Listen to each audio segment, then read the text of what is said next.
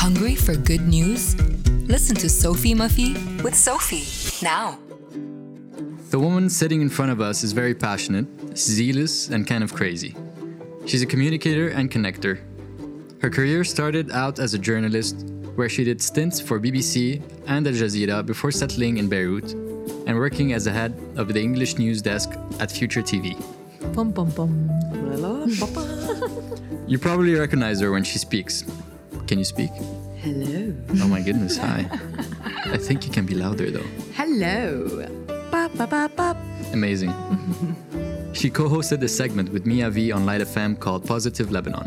Hello, Sophie Raziri. Hello. Hey. Hi, everyone. Je suis Sophie, Sophie ma fille. Hey, Sophie, ma fille. it's the new name of the show. Oh my god, punny punny. Well, uh, when you're working with Kareem and you guys, you don't really have a choice in your It's puns. Bunland here. Exactly. it's so much fun. You're so funny. I know it's great. So, uh, Sophie, you're currently working closely with NGOs and activists on the ground as they rebuild Beirut. Uh, what's the most striking thing on the streets today, weeks and weeks after the blast? I think um, what's very interesting is when we we were there around two months ago. We were there the second day after the blast, and um, it was just destruction of epic proportion. now, two months later, you expect to go down and see things different or people working on things. And unfortunately, apart from the NGOs, um, you don't really see anything else. And if the NGOs are inside buildings, rebuilding from the inside, everything on the facade and everything on the outside still looks the way it is. So you feel like you're not getting anywhere until you see these updates that do happen, you know, whether it's a documentary released by Basecamp or whether it's a story released by a journalist from Afra Joie. so the, these are your slight um, pockets of joy, you know, that make you feel like, okay, no, we're moving in the right direction. So I think that's the scary part for most is that maybe they don't know what's being done or if anything is being done. Um, and the NGOs are so overwhelmed, they're not able to give as much information about what they're doing.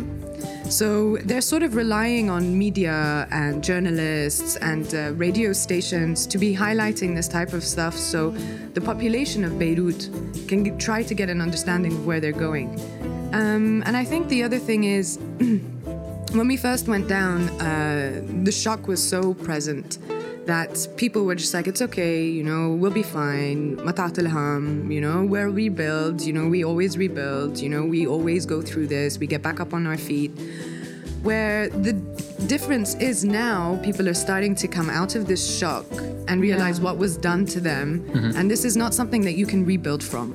You know, it's not. course not. It's not just uh, what used to happen. You know, there was a bomb blast here, or or, or, a, or a politician or something happened, and you're like, okay, you know, we all, we all suck it in and suck it up, and then we move on. But this sort of flattened morale. Yeah, and we want to get out of this forced resilience. Exactly. So I think right now is just to let everyone know that coming out of the shock is okay. Mm-hmm. Everything is still working. It's not that you've come out of a shock that you've realized nothing has happened. No, things have been happening, but you've just come out of your shock. You're just awaking to what's taking place. So it's about right now it's about rebuilding and also rebuilding a nation and and the psyche you know and and that's where we're these are the things that are very apparent to me on the streets So you're working mostly on a psychological level with those people who are. I, like- I'm not. I'm not. But there are a lot of NGOs like Embrace and uh, you, uh, yeah, you have a lot of NGOs that are really trying to do this um, to help people be able to get on track, or the ones that are in completely denial of what happened to bring them back to some sort of reality where they don't get completely shocked.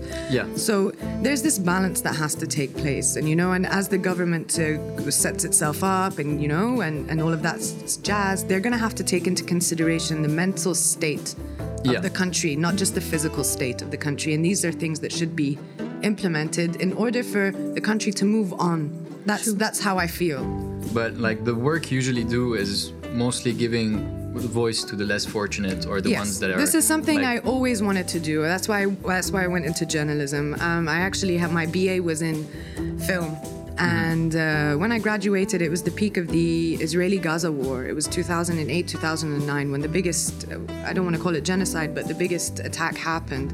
And that sort of made me feel that there are a lot of people that are not getting the chance to speak. We don't know their stories.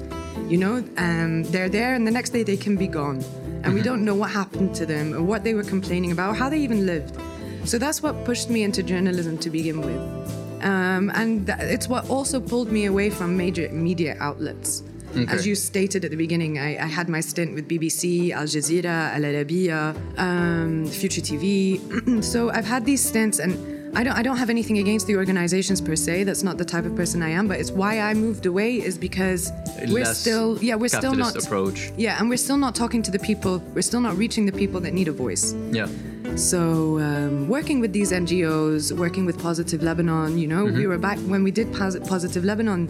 There was a huge uh, gap between uh, civil society and the population. People didn't know about these NGOs that were doing things. People didn't know about these civil servants that were actually making a huge difference in the Especially country. people who didn't have this type of communication to their hands, so you kind of have to be the gap between. Exactly. So that was Positive Lebanon. I think uh, sort of sums up who I am. You know, um, it's it's as you said, giving the voice to the most to the unfortunate or to those who might not have access to it, finding out what their stories are, and being able to try to create a difference or at least awareness. So um, in the last two months, uh, we've been working with Vice, we've been working with Business Insider, we've been working with uh, large organizations that are trying to take a story or find stories on the ground and give them light, which is nice. Um, because you're getting the freedom to be able to produce. They're putting they're putting their trust in you and saying, "Okay, you live there. What's hmm. the story? Find me a story. Let's agree on something and let's tell the story." And how So- can I help you and how know can what's we- happening already? And since we're, we're talking about storytelling, let's maybe talk about your segment because we're talking about positive Lebanon. Yes. Uh, I have a quote that you that you said like you're a famous person and you have quotes now. You said we live in a, in one world and we all need to know what kind of world it is so we can begin creating a better tomorrow. How do you plan on doing on doing that through the segment, your segment Sophie Mafi, uh, through your positive stories, uh, your good I news? think uh, what's interesting is um, with algorithms and AI and, and how things work and uh, social media these days, you don't really have a choice. So what's being spoken about is on your feed. So if it's um, downing the government or doing something or doing that or doing this, you're not getting a chance to see what positive stuff is taking place in the country. You can't see the light at the end of the tunnel. You just We're see always this- seeing the negative in our social media. It's always like it's just social- dark all the time. You know. I, I, are we going into civil war? Are we going to wake up tomorrow? Is there going to be another war? Feels like the end of the world every exactly. day. It's a bloody apocalypse. You know, It's either in memes or just apocalypse stuff, and now all the memes are about about the apocalypse. exactly. So aliens and Like your feed is so depressing at the moment. You need you need the Sophie Mafi You positive. Sophie Chi, Sophie Chi, je dis dans positive, s'il te plaît. So that's basically what we're trying to do, and thank you for quoting me on that. Sometimes I, I hear back my quotes and I think, oh gosh, you did say you do say wise things sometimes. You know, it's not just rambling on most of the time. Because I, that tend to do that. I, I No, you're my- bright. Thank you. I can, go- I can, And I can sleep well tonight. so um, yeah, with this show, what we want to do is it's really good vibes only. You know what? It's not specifically news. I don't want to call it news um, because news means it's 24 hours old. No, it might not be, but it might not be something you've heard about. You know, I, it could be a really small victory. I like to call them small victories. Victories don't always have to be big. Yeah. You know, a big victory comes after maybe 15 to 20 small victories. So uh, maybe there is a small victory that we haven't witnessed. Maybe there is a small pocket of joy or some light at the end of the tunnel. and uh, we can get to highlight that. So it's not every morning when you wake up, like you said, you know, you're going to look over, see what time it is, and then decide, oh, you know what, I'm just going to take five more minutes in bed and I'm just going to go scrolling through my feed, and, And then the rest your of your day day is depressed. Yeah. Exactly. So I suggest to everyone, don't open the phone, switch on Light FM in the car Listen to on your way Oh to work, and listen to all the jargon that I've got to tell you. I think Sunny Side Random. Up just needs to be about, you know, waking up in the morning And feeling good and about feeling your day. good about your day because there are so many factors that weigh us down. Mm-hmm. Um, and I've had enough, and I'm sure the rest of you have. We've been living like this for a while. Mm-hmm. and I just want someone to say, you know what? They did da da da da da da da. And I go, really? That's bloody Wanna brilliant. talk about it. Yeah, like, and what else happened?